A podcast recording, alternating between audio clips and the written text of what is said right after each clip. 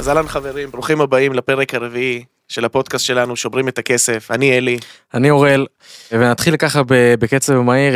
כל הפודקאסטים האחרונים דיברנו משהו מאוד טכני, בפודקאסט הראשון והשני, בפודקאסט השלישי דיברנו הרבה פסיכולוגיה, הבנה, רגש האדם ואיך הוא משפיע על השוק. לפני זה קיבלנו הרבה פידבקים יפים, והרבה אנשים מבסוטים ואוהבים את התכנים, ואיך שאנחנו מדברים ומתעניינים, אבל אני רוצה לדעת... אני מאוד שמח לשמוע את זה, כן. אני רוצה לדעת, ואני רוצה שכולם ידעו, כי אני טיפה יודע, אבל לא יודע עד לעומק, אני רוצה לדעת ולהבין מאיפה אלי טונקל התחיל את הכל. כי אמרת הרבה פעמים הייטק, אמרת הרבה פעמים רחבים, ואמרת הרבה פעמים באתי מפה, והייתי שם, ועשיתי את זה ואת זה, אבל אנחנו באמת לא יודע כלום. אז אני רוצה טיפה שאנשים יבינו רגע מאיפה באת, איך עשית את כל מה שעשית, כי הרבה אנשים יכולים להסתכל ולשמוע ולהגיד, בוא נבן אדם הזה פסיכופת, איך הוא עזב את הכל, וכל פעם שהיה לו משהו טוב, הוא הרים את הכל באוויר, זרק אותו והמשיך הלאה. וזה משהו שאנשים לא יודעים לעשות, כי ברגע שיש לבן אדם את הבית, הנוח והחם שלו, הם מתקבעים ולא זזים, כל החיים גם, לא 5 שנים ולא 10 שנים, כל החיים נשארים באותו עבודה, באותו מקום בגביות, מבסוטים על החיים, רגל על רגל, ואתה זה ההפך הגמור. בסיכונים שלקחת. אז אני רוצה טיפה שאנשים יבינו, בעצם... אם אתה רוצה שנתחיל עם הילדות? זה שלך, אחי, אבל אני רוצה שכולם יבינו מההתחלה עד הסוף, לאן הגעת ומאיפה הגעת. תראה, אני נולדתי בארץ, יש לי אחות שנולדה בברית המועצות, ההורים שלי עלו מברית המועצות ב-1991, עלו לארץ בלי שפה, אבא שלי היה בן 40, כשעלינו לארץ, היה לנו הרבה קשיים. זה לא שלי לא הייתה שפה, אני נולדתי פה, כן, אבל עניתי בבית ספר... בשכונה, גם שהיא לא שכונה, בוא נגיד ככה, הכי קלה, שאפשר לחיות בה. איזה שכונה? באשדוד. שכונה, כן. היה צורך להתחספס, וקצת להבין את החיים. בגדול ראיתי את ההורים שלי נטחנים, ראיתי את אבא שלי נקרא, עם 3 עבודות, ראיתי את אמא שלי... אבא לא בא עם מקצוע מברית המועצות? תראה, בגדול, אבא שלי הוא מהנדס אנרגיה. מה זה אומר? אבא שלי עשה מספר תארים בברית המועצות, הוא דוקטור, והוא בגדול יודע לקחת נפט, ולזקק אותו לדלק 95, דלק 98, דלק מטוסים, ולחלק את זה ואת זה ואת זה ואת זה. ברמה הכימית, הוא יודע לעשות את זה. הוא לא עשה את זה שהוא הגיע לארץ. גאון כזה, שלגה כזה, שיודע לעשות את זה. הוא עלה לארץ בלי שפה, בגיל לא צעיר. אתה שואל אותי אם הוא עבד בזה, לא היה שומר. הוא היה עובד בשביל 7 שקל בשעה. ומאשן נובלס. ראיתי אותו נקרא, ראיתי אותו עובד ב3 עבודות, ראיתי אותו מחזיק את הבית, ואתה יודע, אני איתך משהו, כנראה מגיל צעיר, זה לא קשור לעשייה, כאילו, ולהצליח בחיים, אבל מגיל צעיר, כאילו, ראיתי מה אני לא רוצה, ואני חושב שזה ייצב אותי, וגרם לי לרצות להתקדם ולעשות דברים שאני עושה היום, מתוך ידיעה שאת המחיר שילמו ההורים שלי. אתה מבין, הם פדו אותי, ואת אחותי ואת הכל, הם גרמו לנו להצליח, אחותי לא רואה אותי ממטר, כן? לא נדבר עליה, אני הפודקאסטו שלנו, כן? אבל אחותי היא וואו, כן. אבל עוד פעם, למה? יש פה מצוינות שהגיעה מהבית, יש פה לשמור בצמר גפן, כי להורים שמרו בצמר גפן, אבל אנחנו, מאחורי הקלעים הם נקראו, הם ניסו לתת את הדבסט, הם נתנו את הדבסט כמה שיכלו. גדלתי בשכונה ש... תראה, אני אנסה להגיד את זה בלי פילטרים, כאילו, בצורה מאוד פשוטה. פתוח, אחי. פתוח. גדלתי בשכונה לא משהו. כשאני אומר לא משהו, אני לא חושב שהאוכלוסייה הייתה משהו. זה מה שאני חושב, בלי להעליב, כן, אני לא חושב שהאוכלוסייה הייתה משהו, אני לא חושב שהיו שאיפות לאנשים, אני חושב שהיה תקופה קשה, אני חושב שכל, כאילו זה היה שכונה של עולי ברית המועצות. כולם חוו קשיים, כולם היו בבלגן, כולם עבדו קופאים ושומרים, ומה שנקרא, זוכר בפודקאסט הראשון, כאלה שעובדים הכי קשה בשביל הכסף, ואז מה דיברנו, נגיד, אתמול העברתי שיעור על זה. אם סבל היה מקבל תמלוגים בכסף, על פי העבודה שלו, הסבל היה מיליונר, לא? אבל סבל עובד הכי קשה, מקבל הכי קצת. אז כל הפרדיגמה הזאת של העבודה קשה, אז ההורים שלי נתחנו, שורה תחתונה. והילדים שהיו בשכונה, לא נראה לי שכל כך השקיעו בהם, או רצו, או היו חלומות רק לשרוד. לא היה פה חלומות לעשות כסף, לא היה פה חלומות לצאת מאיזשהו מקום, היה פה חלומות לשרוד, נטו. וההורים שלי שמרו על בצמר גפן, וזה גרם לי גם באיזשהו אופן להיות קצת כזה social awkward, אתה מבין? לא להיות כזה עם הזרם. רק דג מת שוחה עם הזרם. לא רציתי את זה, גם ההורים שלי לא רצו את זה, אבל שילמתי על זה מחיר גם ברמה החברתית. מה הכוונה? לא ידעתי איך לאכול אנשים, ואנשים לא ידעו איך לאכול אותי, אני הייתי מאוד נעול, מאוד סגור, מאוד עם עצמי, מאוד במחשבות. את השפה ידעת? עברית דיברת רגיל? חופשי, כן, גם אני יודע, גם יש לי רוסית שפת אם גם, אבל היה לי מאוד קשה.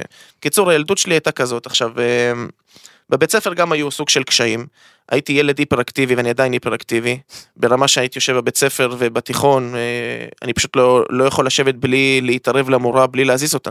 המורות לא ידעו איך לאכול את זה. מה היו עושים? היו מזמנים את ההורים ואומרים להם, הילד לא בסדר. הילד לא יכול להקשיב, הילד לא יכול ללמוד, הילד לא זה ולא זה, והוא לא בסדר, ונזרוק אותו, והשיות, ואמא שלי בוכה בבית, ואמא שלי לא השקעה בחיים, צורחת בבית, ואומרת, כמה נתתי לך, אתה מבייש אותי, אתה לא תשב בבית ספר, כאילו, אתה לא מצליח להקשיב, לא מצליח ללמוד, אמרתי, תקשיב, אמא, זה לא מעניין, כאילו, עדיף, ואז המורים אומרים, תביא לו רטלין, תביא, תשלטי עליו, תבין כאילו כמה זה עצוב. סיימת בית ספר, עשית בגרות. סיימתי בית ספר עם 5 יחידות מתמטיקה, 5 יחידות פיזיקה, 5 יחידות הכל, אבל עשיתי את זה רק בשביל ההורים, כן? לא היה מעניין אותי באמת מה אני מקבל בציונים, עשיתי את זה כדי להרגיע את ההורים שלי. וכשסיימתי את הבית ספר עם כל התארים והכל, לא כל התארים, כל 5 יחידות שעשיתי בהכל, הגיע הזמן לעשות תואר. נכון. מבית כזה אני מסיק שדחפו לעשות תואר, בהנדסה מן הסתם, כמו אבא. לא רציתי לעשות תואר. כאילו לא רציתי לעשות תור, כן? אבל עוד נגיע לזה לרגע. קיצור, אחרי כל הדברים האלה, אני סיימתי את הבית ספר, והתחלתי לחשוב, אתה יודע, על החיים שלי, על העתיד, על עבודה. מה היה לנו? אנחנו עושים עם בית ספר, מה אתה יכול לעשות? כאילו, עבודה קשה, לא? כן. הלכתי להיות שליח פיצה. כמו הרבה. אמרתי, לפחות אני אנסה ליהנות טיפה מהעבודה. כאילו, אתה יודע, עבודה קשה, נעבוד קשה, אין בה, נעשה משלוחים, אשדוד גן יבנה באמצע הלילה, בקור כלבים, אז אין בה, נעשה. אבל וואלה, נהניתי ממה שאני עשיתי, כאילו, כמה שזה מסוכן, ונפצעתי, ונשברתי, ומה שאתה לא רוצה, אבל היה כיף. ובאותה תקופה, כשאני נוסע לקטנוע, לפני 2000, ואיזה שנה זה היה, לפני, לא יודע, 12 שנים, אני נוסע לקטנוע, ואני אומר לעצמי, כאילו, תשמע, אני נהנה מהעבודה, הכל טוב, אבל מה, בוא נסתכל רגע, מיציתי מהר מאוד את הסיטואציה, כאילו אמרתי, מה יהיה, אני אמשיך ככה לעשות הרבה זמן, התחלתי לחשוב, ובדיוק באותה תקופה, התחלתי לגלוש בים על מצנחים, גלישת קייט סרפינג. וואלה. כן, מכיר את זה? לא גלשנים, כאלה שמצנחים, בעלי ים עם גלשן, וכל פעם שהייתי גולש, מישהו היה בא ואומר לי, מאיפה אתה יודע לגלוש את זה? כאילו, אני מת לעשות את זה. אז מה אמרתי לעצמי? הופ, אחד ועוד אחד. כך בעיה, תמצא לפתרון. התחלתי ללמד אנשים לגלוש. כן. לימדתי 1, 2, 3, אמרתי, טוב, אני רואה שיש ביקוש, פתחתי אתר אינטרנט. התחילו להיכנס עוד אנשים. תראה עכשיו מה זה פיתוח עסקי. בן כמה היית אז? 19. וואלה. התחילו להיכנס עוד ועוד ועוד ועוד אנשים. הייתי לוקח על קורס, הייתי לוקח 200 שקל למפגש, לשעתיים. אמרתי לעצמי, רגע, אני עובד בשביל 20 שקל בשליח פיצה, פה נעשה 100 שקל, לשעה. עכשיו, מה אני אומר לעצמי? תשמע, זה להיות חוצפן, זה באמת להיות חוצפן. ואני רואה שנכנסים עוד ועוד ועוד אנשים. אני אומר, תשמע, אין לי זמן, אני יכול לעשות סלקציה בלקוחות שלי, לא חלילה סלקציה ממקום רע, אבל יש לי יותר מדי. טוב, ואני לוקח 400 שקל לשעה. ואז אמרתי לעצמי, טוב, אני לוקח 400 שקל לשעה. אנשים משלמים? משלמים יופי. וואלה. עסק, אני משלם חשבון. אמא שלי לקחה אותי להורת חשבון שלה, פתחתי חברה, כי פתחתי עוסק מורשה. גיל 19. כן. טוב מאוד. שלם מס, הכל טוב, לא מתעסק עם המדינה בדברים האלה בחיים. אני רואה שאני לוקח 400 שקל לשעה, אנשים עדיין באים. אמרתי, טוב, יש לי כמה חבר'ה פה בים, הלכתי אליהם שאני גולש איתם, אמרתי להם, חבר'ה, רוצים לעבוד? רוצים ליהנות, רוצים לעשות כסף? בקיצור, מפה לשם, צ'יק צ'ק, גייסתי 4 מדריכים. פיצצתי את כולם, מה אמרתי למדריכים? אמרתי, לוקחים 400 שקל לשעה, אני גברי איתכם, אני הכי בפנים, חצי חצי, אני מביא את העבודה, אני מביא את הציוד, אני מביא הכל, קחו 200 שקל לשעה, אני נותן להם, אני לוקח 200. אז מה קורה? הייתי מלמד בים, לוקח 400 שקל לשעה, ובו זמנית, בכל אחד, בחוף, בי"א באשדוד, היו עובדים 3-4 מדריכים, ולוקחים 200 שקל לשעה. אז בגיל 19 פתאום יצא 1,000 שקל לשעה. עכשיו אני אומר לעצמי, טוב, לא בשביל הכסף, כן? כאילו, obviously זה טוב, אבל אני אומר לעצמי, רגע, וואלה, זה הולך. מה עושים הלאה? אנשים מסיימים קורס, רוצים לקנות ציוד, נכון? תראה, מחשבה בוראת מציאות. אז אני אומר, טוב, אני רואה אותם הולכים לספקים וקונים ציוד. אמרתי, למה? יש לי כוח, יש לי אנשים. נסעתי לכל הספקים הכי גדולים בארץ, סגרתי איתם דילים, שאני לוקח מהם ציודים, ואני מוכר ציודים, קיבלתי 40% הנחה על כל ציוד, לימדתי את האנשים שלי ואת עצמי למכור, התחלנו למכור גם ציודים. אז לא מספיק שאנחנו עושים 400 שקל לשעה בקורס, בסוף אנחנו גם מוכרים ציוד, מרוויחים על הציוד, לא יודע, עוד 1,500-2,000 שקל, על כל סט של ציוד, ציוד מאוד יקר, עולה 10,000-12,000 שקל ציוד. עכשיו, תשמע, עשיתי את זה בכיף, שנתיים, יותר אפילו, בכיף. 3 שנים. ואז אמרתי לעצמי, רגע, ופה זה קטע שהוא שריטה אצלי, אני לא יודע איך אנשים יקבלו את זה, אבל זה שריטה שלי. ראיתי את עצמי בין 40, יא בן אדם, התחלת בגיל 19, אתה בין 21, 22, דמיינתי את עצמי בין 40, עם ילדים בבית, עם אישה, אמרתי, רגע, אני ארוץ בחוף הים, וכמו משוגע, ויעשה את זה, ותשמע, זה עבודה קשה. בוא רגע ננסה, אם יש לך יכולת שכלית לפתח עסק ולעשות דברים, בוא רגע תיקח את זה למקום אחר, אבל מה זה מצריך ממני? אני לא יכול גם לעבוד בעסק, וגם לעשות עוד דברים, כי זה היה בדיוק לקראת השחרור שלי מהצבא, אתה מבין? כן, חשבתי מה אני אעשה, אני אמשיך אחרי הצבא כל החיים שלי לעבוד בגלישה? אני מבין מה אתה אומר, זו חשיבה נכונה ויפה, אבל כשאתה פותח עסק, אתה לא חייב לרוץ בים. אתה יכול לתת למישהו כסף, שומע, קח את העסק, קח אחוזים מהעסק, תנהל לי את הכסף, תנהל לי את העסק, אני בבית עם האישה והילדים. אתה מבין את הראש? אז אני אגיד לך, יש פה בעיה, כי אני, באותה תקופה, הייתי לקראת שחרור מהצבא, והייתי ביחידה טכנולוגית, ועשיתי תפקידים של מחשוב וסייבר. הייתי עושה חקירות למחשבים, שנכנסו להם וירוסים, לתתי אלופים ולאלופים בצבא. אשכרה יש לו וירוס, הייתי לוקח את המחשב.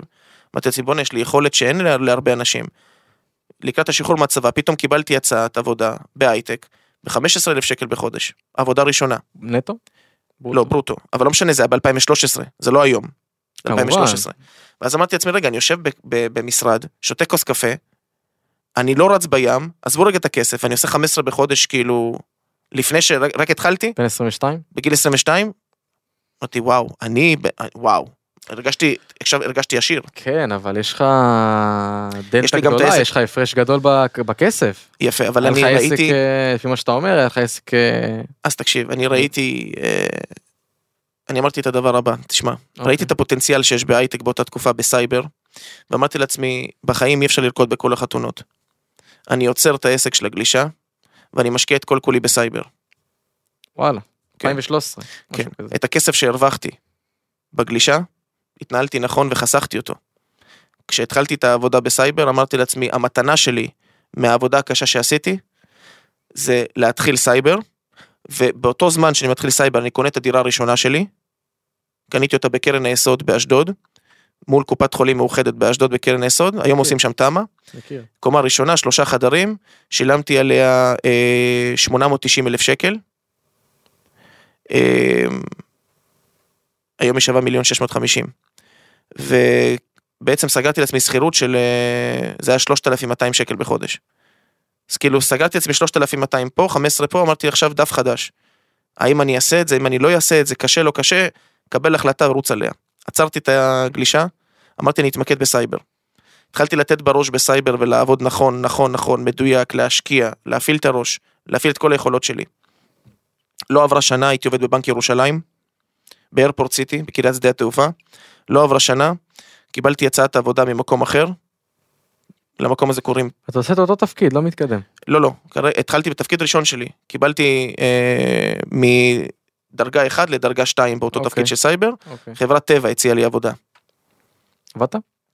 בפתח תקווה, חברת טבע הציעו לי במקום 15, תבוא אלינו 22. אחרי שנה עבודה, כבר. אחרי שנה עבודה. אמרתי, לקחתי את זה, עברתי אליהם, אמרתי, טוב, אני רואה שאני מתקדם, נכון? אז הכל טוב, אני גם בזמן הזה, כאילו, תשמע, בכיף, אני אוכל סלט בצהריים, יושב במסגן, עובד, גולש. עכשיו אמרתי לעצמי, ושים לב, טבע זה נקודת מפנה בחיים שלי. נקודה, זה האימא של המפנה, למה? כי כשאתה יושב מול מחשב, איפה אתה נמצא? באינטרנט, נכון? מה גיליתי אז? קריפטו. לא קריפטו. מה גיליתי אז? ביטקוין? את הביטקוין גיליתי. קריפטו. כל כך התאהבתי בו, והתחלתי לחקור ולראות ולעשות, שזו הייתה המתנה שלי. בקיצור, המשכתי לעבוד בטבע, מפה לשם אני אקצר את התהליך. עברה שנה, קיבלתי עוד מקום עבודה, עברה שנה, קיבלתי עוד מקום עבודה, עברו 2 קיבלתי, אחרי זה 3. בקיצור, רצתי ככה במשך כמעט עשור. כל העשור הזה אתה מתעסק בעולם של ביטקוין תוך כדי? תוך כדי. אבל יש לי את הזמן, כי פה אני באמת יכול לשלב, כי זה מחשב. כן. ובסוף אני מגיע לאיזושהי צומת דרכים, ב-2018, שאני מקבל הצעת עבודה מחברה בתל אביב, 40,000 שקל בחודש. וואלה. אבל זה לא חברת סייבר, זה חברת ביטוח באינטרנט, שאני צריך לעשות שם סייבר, ובאותו זמן אני מקבל הצעת עבודה מחברה שהיא חברת סייבר, באותו תפקיד, אבל הם מציעים לי 32,000 שקל בחודש. מה בן אדם רגיל עושה? 40? 40, נכון? בלי לחשוב, כן. עכשיו, אני התחלתי לחשוב למה, כי אמרתי לעצמי, רגע, מה העתיד של אותם חברות? זאת היא לא קשורה לסייבר, זאת חברת ביטוח, יש את זה הרבה פעמים, חברה פיננסית. תגדל, תגדל, תגדל, את מי מגדילה? את הבעלים של אותה חברה, נכון? פה זה חברת סייבר, זה משהו חדש. יש לזה עתיד, רואים את ההנפקות, רואים את הגדילה של החברות, רואים את שכל חברה מתפוצצת. אמרתי, עזוב את הכסף, כסף זה לא הדבר הכי חשוב, לא צריך להסתכל רק על כסף. אנרגיה יותר חשובה. הלכתי לעבודה השנייה ב-32. רוצה לשמוע מה קרה? מה קרה? אחרי 3 שנים החברה הנפיקה ב$9 מיליארד. ואתה נכנסת אליה ב-2000 ו... ואני הייתי עובד מספר 50, וברור לך שהיה אופציות, וברור לך שאנשים קיבלו, וברור שיש לך חלק בזה, כן? אומנם לא גדול, יש לך חלק. בוא נגיד לא גדול, משמעותי כדי להציף אותך. משמעותי כדי שתתבע. בלי לדעת מה לעשות. בגיל 20 ו... קיצור, כל הסיפור הזה, בסופו של יום... כמה היית? 28? מתי שהנפיקה או מתי שהתחלתי את העבודה? מתי שהנפיקה. מתי שהנפיקה? 30. וואלה. אז מה שאני מנסה להעביר פה, המסר פה, זה לא באמת לפחד. אין טעם לפחד. אנשים אוהבים להגיד, הכל כתוב, הכל ידוע, זכות הבחירה. הכל כתוב, הכל ידוע, אבל זכות הבחירה היא שלך. אם תזרום עם האמונה שלך ותדע לבחור נכון ולקבל החלטות נכון, ולעשות את זה באמת מלב שלם. תוצאות יגיעו. אף פעם זה לא היה מטרה שלי, התוצאות האלה. אבל אני תמיד, תמיד, תמיד זכרתי משפט אחד, ואז נעבור לנושא הבא. אני אף פעם לא רציתי לחיות את החיים שלי, כי אני לא יודע מתי הם יגמרו. אני לא יודע את זה. אף פעם לא רציתי לחיות את החיים שלי עם חרטה. אתה מבין? לנסות הכל. יש משפט שאני צועק אותו כל הזמן כשאנחנו מלמדים את החבר'ה שלנו. אם אתה חושב שהמחיר של ליפול ולשגות ולטעות יקר, חכה שיגיע החשבון על לא לנסות. כי בסוף כולם יגיעו לגיל 60, 70, 80. ואתה יודע מה הם יזכרו? כי החיים עוברים מהר, אחי. ואני גדלתי בילדות קשה, אז אני יודע להעריך כל דקה בחיים שלי, שום דבר לא מובן מאליו. כשמגיעים לגיל 80, מתחילים התהיות והשאלות על החיים. אנחנו רוצים לחיות את החיים שלנו בגאווה וברצון טוב, ולא להגיע לגיל 70-80 ולהגיד למה לא ניסיתי, למה לא עשיתי, למה פחדתי. הנה, עכשיו אני בן 80, אני כבר לא רלוונטי, עוד שנה, שנתיים אני לא פה, חלילה. מה אני משאיר, איזה מורשת אני משאיר? זה מה שאני, ככה אני הסתכלתי על החיים, ומפה אני ממשיך. ואגב, אחרי שעשיתי את אותו יציאה של, בסייבר... כן, סגור את הגלגל שני, שאנשים לא יישארו באוויר, הגעת לב... מה שעשיתי זה לקחתי את... הבנתי שכל דבר בחיים הוביל אותי לאנשהו, נכון? כן. אבל הילדות הקשה הובילה אותי לעשות דברים, ולא לפחד. ועבודה קשה, ועסקים, ודברים, ואז הבנתי שכשוויתרתי על משהו כה גדול, כמו הגלישה שלי, שהכניסה לי כל כך הרבה כסף, והלכתי לעשות סייבר, בגלל סייבר גיליתי את הביטקוין. הבנתי שזה לא סתם מגיע אליי. הבנתי שזה מתנה, שקיבלתי אותה, זה מתנה. אני קיבלתי מתנה, אשכרה. אמרתי, אני הולך להקדיש את החיים שלי למטרה הזאת. ואז פתחתי אקדמיה, שמה שהיא עושה, זה מנגישה בצורה הכי מושכלת שיש. את עולם הקריפטו לאנשים, בצד של ההשקעות, בצד של המסחר. עוד לפני שפתחתי אותה, אני ראיתי את הכל בראש. אנשים, אשתי, היא שומעת את הפודקאסט הזה. היא צוחקת, אני לא מחייכת עכשיו מול העיניים שלי. ואמרתי לה, איך אני הולך לעשות את זה? הנה, המשרד הוא יהיה ככה, זה יהיה נוף לים. פה יהיה חדר שהוא חדר מסחר. פה יהיה כיתת לימוד, פה יהיה מטבחון, פה תהיה מזכירה, פה יהיה חדר שלי, פה יהיה זה. פה אני אעשה ככה וככה. אמרת לי, עוד פעם אתה מתחיל? אמרתי לה, מה? מכירה אותי, אמרת לי, רוץ, רוץ, אתה תעשה את זה בכיף.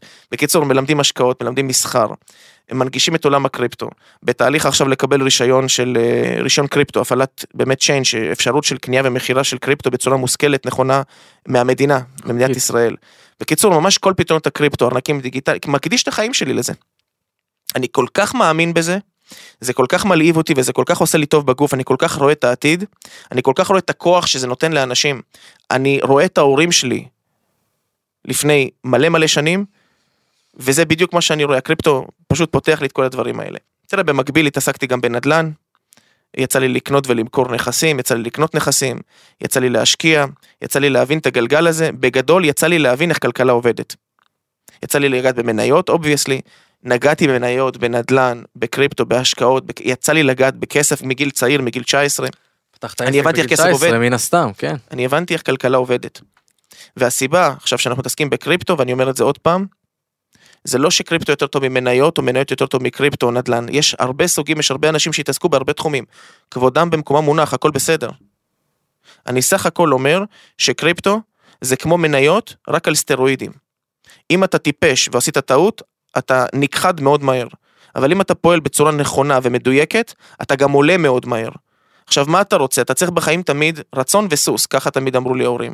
רצון לדעת וסוס שימשוך אותך. הנה הסוס.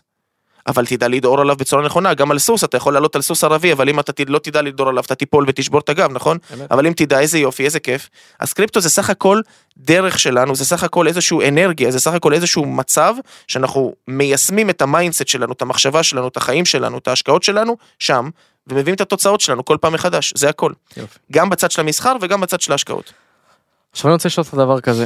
קיבלתי הרבה פניות, טכניות. אני בן אדם שלומד כבר שנתיים, תיאורטית, כן? אני בן אדם שלומד כבר שנתיים את התחום, רוצה ללמוד, הבנתי שהיום זה המצב הנכון להשקיע, גם בגלל אלה וגם בגלל הרבה דברים אחרים שלמדתי וחקרתי, לא בן אדם בלי ידע. החלטתי לקנות. איך אני קונה? הבטחה, אני יודע שיצא לי הרבה פעמים לשמוע הרבה חברים, הרבה אנשים שעקצו אותם, לקחו להם את הכסף, זה שוק שהוא נורא קשה. שוק שהוא נורא אפור, לא בגלל שהשוק האפור, אלא בגלל שאין לבן ושחור, זה הרבה, הרבה צל, הרבה אנשים שלא יודעים בדיוק איך לעבוד, וחבל, כי זה אנשים שבאים עם רצון טוב, עם כוונה טובה, ואנשים רעים, באמת אנשים רעים, עם תכלית רעה בעולם הזה, פשוט לוקחים ומנצלים את האנשים הרעים לרעה, פשוט לוקחים להם. זה הרבה פעמים. זה קורה הרבה פעמים, גם יצאנו לעזור לאנשים, להחזיר להם את הכסף, למצוא את האנשים שעשו את המרמה הזאת ואת העונה הזאת ולעזור להם, באמת יצא לנו. אני רוצה לשתף במשפט, יש לנו לקוח בן 75, שהגיע אלינו מאשדוד, לא ניכנס לשמות, אבל הגיע אלינו לקוח בן 75, הייתי בשוק כשהוא נכנס, אשכרה לאקדמיה של קריפטו, אנשים צעירים עוצרים את עצמם מלעשות, בא בן 75, אמרתי לו, איך אני יכול לעזור לך? כאילו המזכירה הביאה אותו לחדר, אומרת לי, הכניסה אותו אליי, הייתי בשוק, כן? הוא אומר לי, תשמע, אני התקשרו אליי בטלפון, הציעו לי להשקיע במניות, בקריפטו, בכל מיני דברים, בקיצור, עשו לו עונה בטלפון, קוראים לזה פורקס, עקצו אותו, ולקחו לו איזה $50,000. בן אדם 75. והוא עדיין בא ואומר, עכשיו אני רוצה ללמוד איך עושים את זה נכון, קיבלתי את הטעות שלי. אמרתי לו, אתה אמיתי? כי אתה בגיל של אבא שלי. מפה לשם, long story short, מקצרה, לימדנו אותו, הסברנו לו, פתחנו לו רק דיגיטלי, הסברנו לו איך מאבטחים אותו, הסברנו לו איך משקיעים, ליווינו אותו, עשינו לו, יצא מרוצה. אתה יודע, אבל בסוף הוא הגיע, בגלל שעקצו אותו. עכשיו, רוב האנשים שנעקצים, זה כי הם מאמינים למשפט הבא. Too good to be true, באנגלית. מה זה אומר בעברית? אין דבר שנשמע טוב. לא כל הנוצץ הוא זהב. אנשים חושבים שכל הנוצץ הוא זהב, זה לא נכון. בסדר? עכשיו, בשביל להגן על הדברים האלה ולמנוע את זה, בוא נדבר רגע על ארנק דיגיטלי. תעשה לי רגע הבדלה. הרבה אנשים שומעים ארנק דיגיטלי, ארנק חם, ארנק קר, ארנק זה, ארנק זה. בוא תעשה לי רגע הבדלה, מה ההבדל ביניהם, איך אני קונה, איפה אני מאחסן, וכל מה שמשתמע מזה. פגז. עכשיו תוציא רגע שטר של 200 שקל מהכיס. קיבלת. יפה, 200 שקל אלה בכיס, אתה רואה אותו? כן. יפה, זה 200 שקל? כחול. עזוב רגע שזה חרת, שזה סתם דף שכתוב עליו מספר, ומישהו הנפיק אותו, אין לו תכלית, אתה רואה את 200 שקל? יפה. אתה יכול תיאורטית לקחת את 200 שקל ולהעביר אותם לביטקוין? יפה, אתה יכול. איך עושים את זה? שימו לב. 200 שקל האלה הם מוחשיים, נכון? אני יכול לקחת את 200 שקל ולקנות חלק מסוים בביטקוין. אבל זה ספציפית, הביטקוין הוא לא דיגיטלי, הוא לא מוחשי. סליחה, הוא לא מוחשי, הוא דיגיטלי, אתה מבין? הוא לא פיזי, הוא דיגיטלי, ופה יש בעיה לאנשים, אומרים, מה זאת אומרת, אני מחזיק משהו שאני לא רואה אותו? אני יכול לעשות הגבלה מאוד פשוטה, יש הרבה אנשים שמשקיעים בזהב, ומחזיקים זהב בכל מיני בורסאות. את הזהב שהם מחזיקים, שהם משקיעים בזהב, אותם אנשים, אין להם פלטות זהב מוחזקות, זה שבן אדם מחזיק $100,000 בזהב, אין לו נטילי זהב.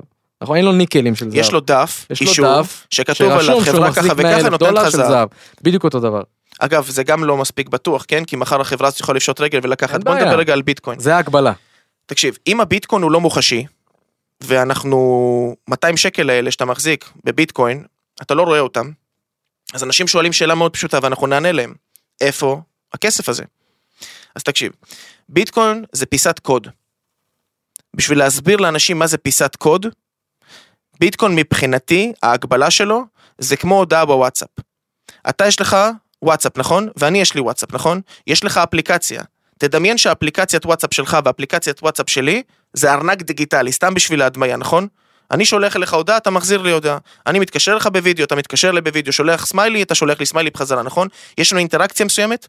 האינטראקציה הזאת היא דיגיטלית או בכתב? אני שולח לך מכתב על דף או שאני שולח הודעה? דיגיטלית. עכשיו תהפכו את כל זה לכסף. אני יכול לשלוח לך כסף במקום ההודעה, אתה יכול לשלוח לי כסף במקום ההודעה, נכון? אני יכול לשלוח לך כסף מסוג אחר, אתריום, גם בהודעה, נכון? כמו איפה עושים את הבנקאית, זה? בבנק. פנטסטי. איפה עושים את זה? בוואטסאפ אתה לא עושה את זה, נכון? נכון. אז חבר'ה, עושים את זה באפליקציה אחרת, שקוראים לה ארנק דיגיטלי. אוקיי. זה הכל אפליקציה שהיא מאובטחת ומוגנת. עכשיו, יש שני סוגים של ארנקים. יש ארנק קר ויש ארנק חם. ארנק זה אותו מקום שבו שומרים את הקריפטו שלך. שבו שומרים את הכסף. שבו שומרים את כל הנכסים הדיגיטליים שלך. חשוב, שיבין. פנטסטי. יש לך קר ויש לך חם. מה הכוונה?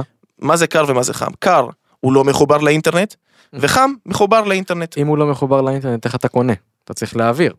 אז יפה. אם הוא לא מחובר לאינטרנט, אתה בעצם, זה ארנק חומרה שהוא קר, אתה מדליק אותו, אוקיי? כשאתה מדליק אותו, אפשר להתחבר עם הטלפון בבלוטוס לאותו ארנק, ואז לעשות פקודות מאותו ארנק, כאילו לחבר אותו לאינטרנט, כאילו הטלפון שלך זה מודם, תמיד אתה מתחבר מהטלפון שלך לארנק, ואז אתה יכול לעשות פעולות על בסיס אותו ארנק דרך הטלפון. אבל אי אפשר באמת לפרוץ לטלפון שלך ואז לפרוץ לארנק. זה סך הכל להשתמש בארנק הזה באמצעות הטלפון שלך. אוקיי. אתה פותח את הטלפון, מתחבר לבלוטוס לארנק, נכנס לאפליקציה, רואה את היתרות שלך, מתחיל לשלוח, מתחיל לקבל. בוא נגיד, זה חומרה, נכון? זה משהו פיזי, זה לא, אמרת העברות מקודם, אמרת העברות כמו העברה בנקאית, זה משהו שהוא לא מוחשי, נכון? אבל ארנק קר, אמרת שהוא מוחשי. בן אדם גנב לי את הארנק. עקץ אותי. לקחתי את הארנק לחול, איתי ביחד, כי אני לא רוצה להשאיר אותו בבית לבד, בן אדם נכנס לחדר, לקח לי את הארנק. אז מה, אתה בעצם חושב שהמאזינים שלנו חושבים שאם גונבים להם את הארנק או שמאבדים אותו, אז בעצם הנכסים הפיננסיים שלהם נעלמים? התשובה היא לא. למה? התשובה מאוד פשוטה. תשמע, לכל ארנק, אם הוא קר או אם הוא חם, זה לא משנה. יש שני דברים שאם אתם תבינו אותם עכשיו, הכל יהיה פיקס. אוקיי. יש מפתח ציבורי ויש מפתח פרטי. אנחנו דיברנו בפודקאסט הראשון, השני והשלישי, אני מפנה את האנשים לשמוע אותם שוב כדי להבין, קריפטו אין בהם בנקים, אין בהם מתווכים, אתה הבנק של עצמך. אז אם אתה הבנק של עצמך, אתה צריך להבין את הדבר הבא. יש לך מפתח פרטי ומפתח ציבורי. עכשיו, בשביל להבין מה זה פרטי ומה זה ציבורי, שים לב, אני רוצה לשלוח לך אימייל. מה אתה נותן לי? אתה נותן לי את הכתובת אימייל שלך, נכון? ציבורית. יפה, הכתובת אימייל שלך זה כתובת ציבורית, נכון? אני יכול לשלוח לשם אימייל ולקבל משם אימייל, נכון? מה זה המפתח הפרטי שלך? זה השם משתמש וסיסמה לג'ימייל, נכון? אוקיי. יפה, אז אם אני רוצה לשלוח לך הודעה, אני לא אגיד לך, אוריאל, תן לי את השם משתמש והסיסמה שלך לאימייל, אני אגיד לך, תן לי את האימייל שלך, נכון? אתה צוחק, אבל זה אותו דבר בעולם הקריפטו. מפתח ציבורי, זה בעצם הארנק הדיגיטלי שלך, אליו אתה יכול לקבל כסף, וממנו אתה תשלח כסף. הוא ציבורי, אין בעיה, ממנו אין גישה לכסף. אפשר רק לשלוח ולקבל, אי אפשר לקחת. זאת אומרת, אתה יכול לקבל, לשלוח, אתה יכול לבד, אתה אף אחד לא יכול לשלוח בשבילך עם הארנק הציבורי שלך. מפתח פרטי זה בעצם קוד גישה, זה כמו שם משתמש וסיסמה, רק שבעולם הקריפטו זה לא נראה כמו סיסמה, זה לא נראה כמו שם משתמש סיסמה. הארנק פרטי, המפתח פרטי, מורכב מ-12 מילים, השפה המקצועית קוראים לו 12 מילים, קוראים לו סיד, סיד, בסדר? באנגלית זה סיד, ואותם 12 מילים, לפי סדר מסוים, ספציפי, מ-1 עד 12 או 24, לצורך העניין, המילים האלה, הם בעצם הגישה שלך לארנק. עכשיו, אם אתה מאבד את הארנק, או נגנב, או נשרף, או נשבר, אתה תמיד יכול לקחת ארנק חדש, לפתוח אותו, לחבר אותו למחשב, ואז הוא ישאל אותך, יש לך סיד או אין לך סיד? עכשיו, אתה אומר לו, כן, אדוני, יש לי סיד, כי פתחתי ארנק קודם. הכוונה זה שיש לי משתמש קודם כבר. לא משתמש, יש לך את המפתח הפרטי שלך מהקודם, כי שמרת אותו, גיבית אותו. כן. פיזית, הציבורי נאבד לך. מה זה משנה שהציבורי נאבד לך? יש לך את הסיד. אתה לוקח את הסיד, שם אותו בארנק חדש, מפעיל אותו מחדש, והופ, כל הארנק שלך עולה. אז בוא נעשה את ההגבלה, זה טיפה מסובך שאנשים הצליחו להבין. בוא נגיד, ויש לי מחשב נייד. במחשב נייד, כמו שאמרת, אני מחובר לאימייל. בסדר? עשיתי מחשב נגנב, מחקתי את אותו כתובת מחשב מהאימייל האישי שלי דרך הטלפון, זאת אומרת שבן אדם לא יכול להיכנס לאימייל דרך המחשב, כי ביטלתי את הגישה, נכון? זה אותו דבר בדיוק. אם בן אדם גנב לך את הארנק הפיזי, לא את הטלפון ולא את הקוד ולא את הארנק הפיזי עצמו, זה דיסק-און-קי. אין לו מה לעשות איתו. אין לו מה לעשות אם ביטלת את הגישה הקלה, מה שנקרא. אתה יכול לבטל אותה מן הסתם, כמו שאתם יכולים לבטל את הגישה מאימייל ומוואטסאפ וכל הדברים האלה, אתם יכולים לעשות את זה בקליק אחד דרך האינטרנט, זה לא בעיה. כמו שאתה מבטל כרטיס אשראי שגונבים לך, בדיוק באותה צורה. ורק כאשר הבן אדם גנב את הארנק לדוגמה, לא באמת גונבים, אבל במקרה וקרה, הוא לא יכול באמת להתחבר, כי הוא צריך לנחש 24 מילים באנגלית, רנדומליות לחלוטין, בסדר ספציפי, שגם אלגוריתם, גם המחשבים הכי חזקים בעולם, מחשבים של נאסא, לא הצליחו לפרוץ את הארנקים האלה. לא, עזוב רגע לפרוץ, אי אפשר לפרוץ את זה, כי אני מתעסק בסייבר, ואני יכול להגיד לך שההצפנה, מי שרוצה קצת להחכים, ההצפנה של אותם 12 מילים, תראה, אם אתה לוקח, בשפה האמריקאית יש 10,000 מילים, אם אתה בוחר באופן רנדומלי, יש יותר מ-10,000, כן? אם אתה בוחר באופן רנדומלי 12 מילים ומחבר אותם ותוחם אותם בסדר מסוים, זה מייצר הצפנה מסוימת. בסדר? זה כמו קוד, נכון? זה כמו סיסמה. רק שזה סיסמה מורכבת מ-5-6 תווים, לכל אחד יש 5-6 תווים, תחשבו שפה זה 12 מילים כפול 10, 120 מילים ובסדר מסוים. חוזק ההצפנה בסדר? נקרא שם 256. שם 256 זה בעצם הפרוטוקול הצפנה מאחורי הקלעים. הדבר הזה, בשביל לא לסבך את התמונה, הוא בלתי פריץ. כלומר, אם תיקח את כל המחשבים בעולם ותתחיל להריץ ניסיונות פריצה לדבר הזה, אולי על התיאוריה, גם זה לא יקרה, כן? אולי בתיאוריה עוד 200 שנה זה ייפתח, זה כבר לא רלוונטי, כך שאי אפשר לפרוץ את זה. אי אפשר לפתוח את זה. עכשיו תשמע. זה ארנקר. כן. יש לי טיפ קטן לתת לכל מי ששומע. הטיפ הזה הוא מאוד מאוד קטן, והוא ככה גדול, כמו שהוא קטן. אם אנחנו מחזיקים קריפטו, ואין לנו מאחורי הקלעים את 12 המילים, את הסיד, אז אנחנו לא מחזיקים קריפטו.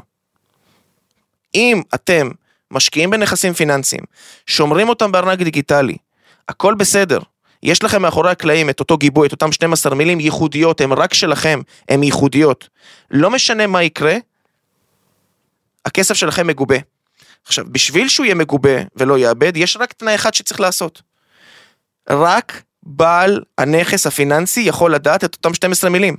תכתבו אותם על דף, אפילו על כמה דפים, תסגרו אותם, תחביאו אותם, לא משנה איפה, אפילו אל תזכרו איפה הם, תכתבו פתק לאישה שידעו איפה הם. הנערף, לא משנה מה. אם אתם שומרים את ה-12 מילים, הכסף שלכם לא יכול לאבד. אתם לא חייבים להחזיק את הארנק, אתם לא יכולים לפתוח אותו בטלפון, בסדר? לצורך העניין, אתה יכול גם למחוק את האפליקציה, זה לא משנה. יש לכם את ה-12 מילים. עשיתם השקעה נכונה, קניתם לצורך העניין ביטקוין, יש לכם 12 מילים, שלום על ישראל, קיפלתם את הדף, אתם מושקעים, הכל בסדר, לא משנה מה, תמיד אתה יכול להחזיר את החשבון שלך, תמיד. כמה קל, ככה פשוט. נחמד. פשוט אנשים מסתבכים מזה. עכשיו, יופי. למרות שזה כל כך קל וכל כך פשוט בתיאוריה, ואתה יכול לשמור על הכסף ומובטח וכל אחרת אותה, לא באמת חרת אותה, אבל זה באמת עובד. איך אנשים עדיין נקצים? אם זה כל כך מובטח ואי אפשר לפרוץ, וקריפטו זה הדבר הכי שמור בעולם, ואין אלגוריתם שיכול לפרוץ אותו, אין מחשב הכוונה שיכול לפרוץ אותו, איך נקצים? אז תשמע טוב, אני הולך לסרוט אותך עכשיו. ותגביל את זה לארנק חם. אני אגביל את זה יופי יופי. טכנית, מחשבית, לפרוץ את הארנק הקר או החם, טכנית בלתי אפשרי. אז? מה אפשר לפרוץ? את המוח שלך. שים לב, את הרגשות שלך. אני יכול לפרוץ אותך. אתה מאמין מה אני אומר לך? לדבר הזה קוראים social engineering, הנדסת אנוש. זה משהו שאני התעסקתי בו 10 שנים בסייבר. זה הייתה העבודה שלי. אני הייתי מתעסק, היום שלמים לי הרבה מאוד כסף כל חודש, כדי שאני אגן על בחברות כמו טבע, Life Person, Sentinel One, Cyberis, אני יכול להמשיך, בנק ירושלים, בנקים, שאני אגן על החברה, מפני אותה תקיפה. התקיפה הזאת היא מאוד פשוטה. אני הולך לטרגט, מלשון טרגט, אני הולך לכוון לרגשות מאוד ספציפיים אצלך, אני הולך לשחק לך על אותם רגשות, ואני הולך לגרום לך לעשות טעות, שתאפשר לי לקחת לך את הקריפטו. שים לב. חמדנות זה משהו שיש בכולם, נכון? שים לב לתקיפה שהכי שכיחה היום בעולם. שולחים לך אימייל, או שולחים לך וואטסאפ, או שולחים לך טוויטר, או שולחים לך משהו, ואומרים את הדבר הבא. אני עשיר, אני אילון מאסק, אני איזשהו איש עסקים, אני איזה משהו. הנה הארנק דיגיטלי שלי, תשלח לי לשם 0.1 ביטקוין, ותקבל בחזרה 0.2. נכון, זה נשמע לך מפגר? כן. קרוב ל-12 מיליארד דולר נקצו בשנה האחרונה בשיטה הזאת. כמובן שהם עושים את זה יפה, בהודעה יפה ובצורה מסודרת. זה דוגמה ראשונה. מה פרצו פה? את הפרוטוקול? פרצו פה את המוח שלך. כי אתה חמדן. למה אתה חמדן? לא כל הנוצץ הוא זהב. There is no such thing as too good to be true. נכון, דיברנו על זה 100 פעם. רוצה דוגמה נוספת? מאוד כואבת. אני ראיתי את זה בעיניים שלי. הכי כואבת שראיתי בחיים שלי. בלוקצ'יין שקוף לכולם, נכון? כן. זאת אומרת שכל פעולה שקופה לכל אדם, נכון? אף אחד לא יודע מי עשה אותה, אבל... אז אתה יכול לראות פעולה מסוימת שמישהו מעביר מארנק אחד לארנק שני 200,000 דולר, נכון? כן. ואז חוזר 200,000 דולר לארנק, ואז עוד פעם מעביר 200,000 דולר, זה שקוף, אתה לא יודע מי זה הבן אדם, אבל אתה רואה את התנועות, כי הבלוקצ'יין חשוף, נכון? נכון. שים לב איזה תקיפה ראיתי, זו תקיפה חדשה שיצאה לא מזמן.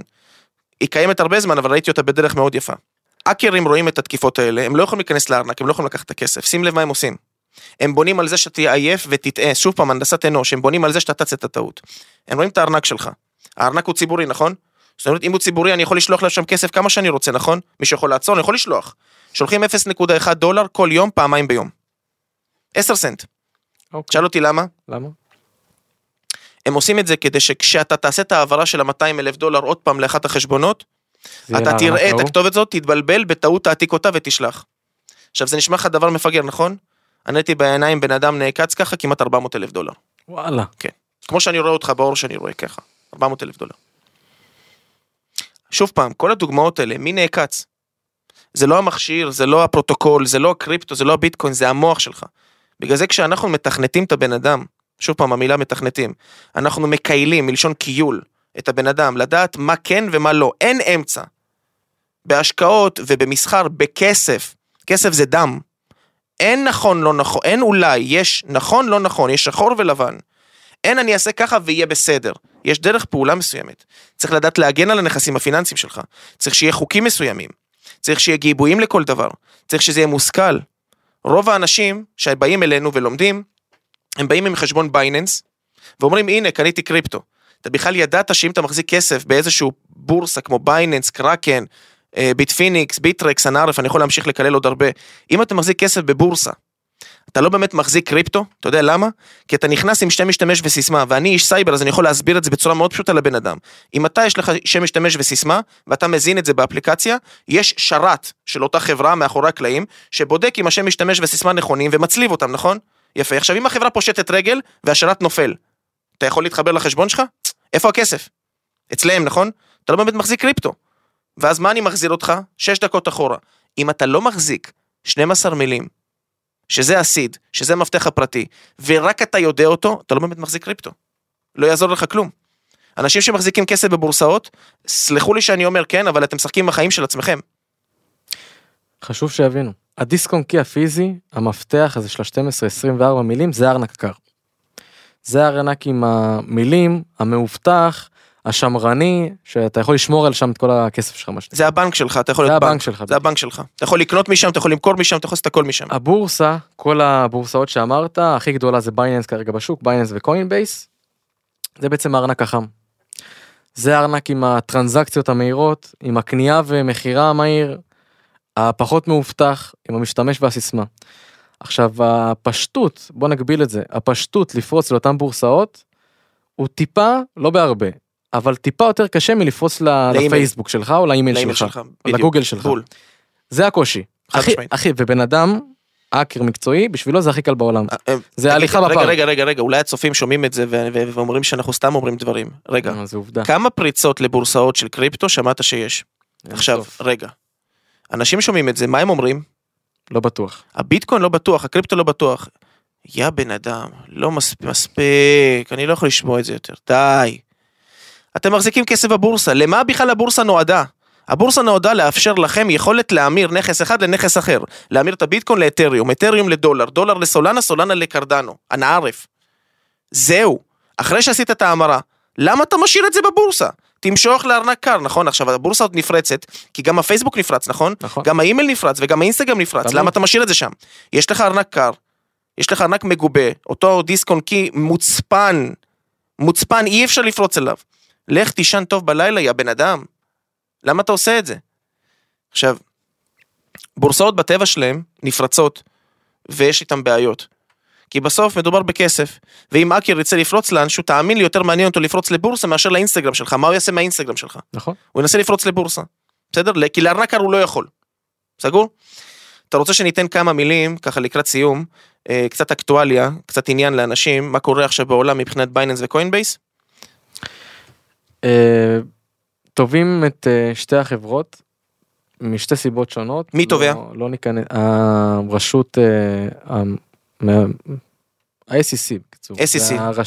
זה רשות לניירות ערך אמריקאית. הרשות המפקחת. זה רשות לניירות ערך אמריקאית, SEC, SEC קוראים להם. זה גוף, לא מתעסקים איתו. לא, אתה לא יכול. לא כדאי. טובים את שתי משתי סיבות שונות, אז לא ניכנס לעומק של הדביעה והדף של המשפט, אבל ברמת העיקרון מצאו שבייננס, שזה הבורסה הראשונה בגודלה, המובילה בתחום, מצאו שיש לה מינימום הכי קצת של 100 משתמשים שסוחרים נגד המשקיעים שלהם. מה? כן. אתה יודע, זה נשמע, אני אומר את זה בשביל הצופים, מה זאת אומרת סוחרים נגד המשקיעים שלהם? זה נשמע טיפה הזוי, בסופו של דבר, הגוף הכי גדול בשוק הרגע זה בייננס, זאת אומרת שיש לו את הגב הכלכלי, הכי חזק הוא מזיז את השוק. הוא הגוף עם הכי הרבה כסף בשוק הקריפטו, מנהל עשרות מיליארדים של דולרים, כרגע קרוב ל-150. כן, מנהל הרבה כסף, ומה שזה אומר זה שאם אלי אלי טונקל פתח לונג, השקעה למעלה, השקעה לעלייה בביטקוין לדוגמה, או כל מטבע אחר, מה שהבורסה הזאת עושה, זה שיש לה כמה משתמשים עם הרבה כסף, שהולכת בדיוק ההפך. והם עושים את זה מסיבה פשוטה. רגע, מי מנצח בשוק הקריפטו? מי שיש לו קצת כסף או הרבה כסף? מן הסתם שהבורסה, מי שמחזיק את רוב הכספים. רגע, זה חוקי לעשות את מה שבייננס עושים? זה למה טובים אותם. זה בסדר מבחינתך? לא, זה לא בסדר, זה למה אני לא מחזיק... ומה אנשים אמורים לעשות מהסיטואציה הזאת? לפחד עכשיו, לא להשקיע בקריפטו, לא לגעת בקריפטו? זה למה אני לא מחזיק אגורה בבייננס? גם אני לא. זה בורסה בכלל שאסור להחזיק בכסף, היא שחורה משחור, היא... אוי ואבוי להתעסק איתה בכלל, מבחינתי. שמה, שבייננס לא ישלחו לנו נשים הביתה. זה... הם יושבים רחוק מאיתנו. שישבו, אין אמונה. ומה שעושים עם קוין, זה על קצה המזלג בבייננס, זה לא באמת אבל... הסיפור, אבל זה מה שטוענים, ואני יודע את זה כבר הרבה זמן, יש על זה סיפורים כבר מעל שנה. אז היו שמועות, היום הוכיחו את זה. היום הוכיחו את זה, ויש גם הרבה בעיות של נזילות בחברה, כי הם טוענים שיש להם רזרבות, והרבה אנשים חזקים שיודעים לבדוק כסף ודוחות כספיים, רואי חשבון, עורכי דין, כל החברה האלה המקצוענים שמתעסקים בענף, בתחום. גילו שיש להם בעיות נזילות, זאת אומרת שהם טוענים שיש להם לדוגמה 10 שקל, גב כלכלי, ובתחת יש להם לדוגמה 4 שקל, 5 שקל, מה שגורם לזה שכל מה שקרה בבנקים בזמן האחרון גם. זה צורם לי פשוט. זה עובדה, זה מה שקורה. האם טבע האדם מוכיח את עצמו גם בבנקים וגם בקריפטו? אנחנו ברחנו מהבנקים, כי הבנקים, וזה בסדר שהם עושים את זה, כי הם דואגים לעצמם, זה בסדר, כן? לוקחים את הכסף שלך ומלווים אותו בו זמנית ל100 אנשים, ומאחורי הקלעים אין כסף. מנהלים קובץ אקסל ומדפיסים כספים ומלווים אותם. הלכנו לקריפטו כדי להימנע מזה, ועכשיו, אחרי שיש לך מונופול בשוק של בייננס, שוב פעם טבע האדם הוכיח את עצמו, כחמדן, כיהיר, כשקרן וכנוכל, כי זה טבע האדם וזה כל כך כואב לי ועצוב לי.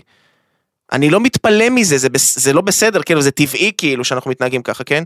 אבל למה כל פעם שבן אדם צובר קצת כוח, הוא מתחיל להיות נוכל ורמאי? וזה מה שבייננס. הוא מנצל חלשים, הוא מנצל אנשים חסרי ידע. וזה מה שבייננס עושים. והאנשים שהולכים נגד בייננס זה אנחנו. אבל אנחנו עושים את זה, אנחנו גם ככה בשוק הקריפטו כבר המון שנים, אנחנו עושים את זה כי אנחנו לא ניתן לאף אחד להגיד משהו אחד ולעשות מאחורי קלעים משהו אחר. אנחנו לא חלילה מקנים אנשים אחרים טיפשים, כן? אבל אנחנו מספיק מעורבים בשוק, מספיק חוקרים אותו ומספיק יודעים אותו, כדי לדעת בדיוק מה האמת, ולאנשים שלנו אנחנו מנחים כל הזמן, ואנחנו צועקים את זה באקדמיה הרבה. מה אנחנו צועקים? Not your keys, not your crypto. אין לך 12 מילים, אין לך קריפטו. אז בנימה הזאת, נסכם את הפרק של היום. האמת שהתחלתי קצת ברגש, עכשיו נרגעתי טיפה, היה ברגש. כן. שבוע הבא אנחנו נדבר יותר לעומק על ההבטחה, איך אנחנו תכלס עושים את זה בתיאוריה, זה נשמע כאן, אנחנו נצלול טיפה יותר לעומק, ואחרי שנבין איך אנחנו מאבטחים, כבר עשינו את ההגבלה בין הארנקים, נצלול לעומק ונבין איך בתכלס אנחנו עושים את זה, ולאחר מכן אנחנו נחקור, נעזור לאנשים להבין איך הם באמת יכולים להבין ולחקור יותר לעומק, באיזה חברות ופרויקטים יכולים להשקיע בתוך קריפטו. רגע, משפט קטן על זה, הרבה אנשים אומרים שיש מטבעות בקריפטו שיכולים לעשות כפול 40, כפול 50, כפול 100 לכסף, נכון? עכשיו רגע, מה זה אומר? מה זה חישגת? מה זה לוטו? מה אנשים קונים את זה סתם כאילו? לא, באמת, אני שואל אותך, אנשים קונים את זה כאילו, ואם נתפס, נתפס, ואם לא נתפס, לא נתפס, ככה זה עובד? אז איך זה עובד?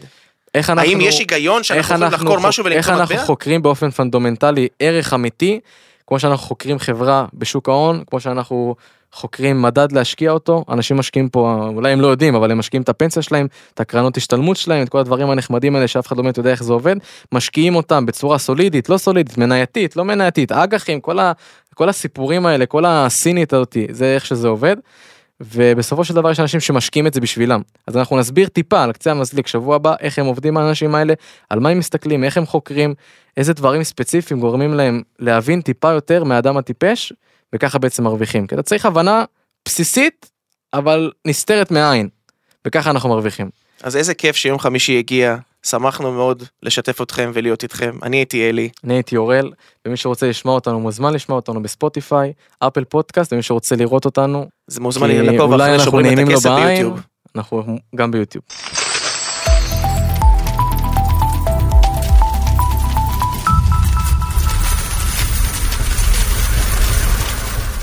הוקלט באולפני אדיו, המשווקת את ספוטיפיי בישראל.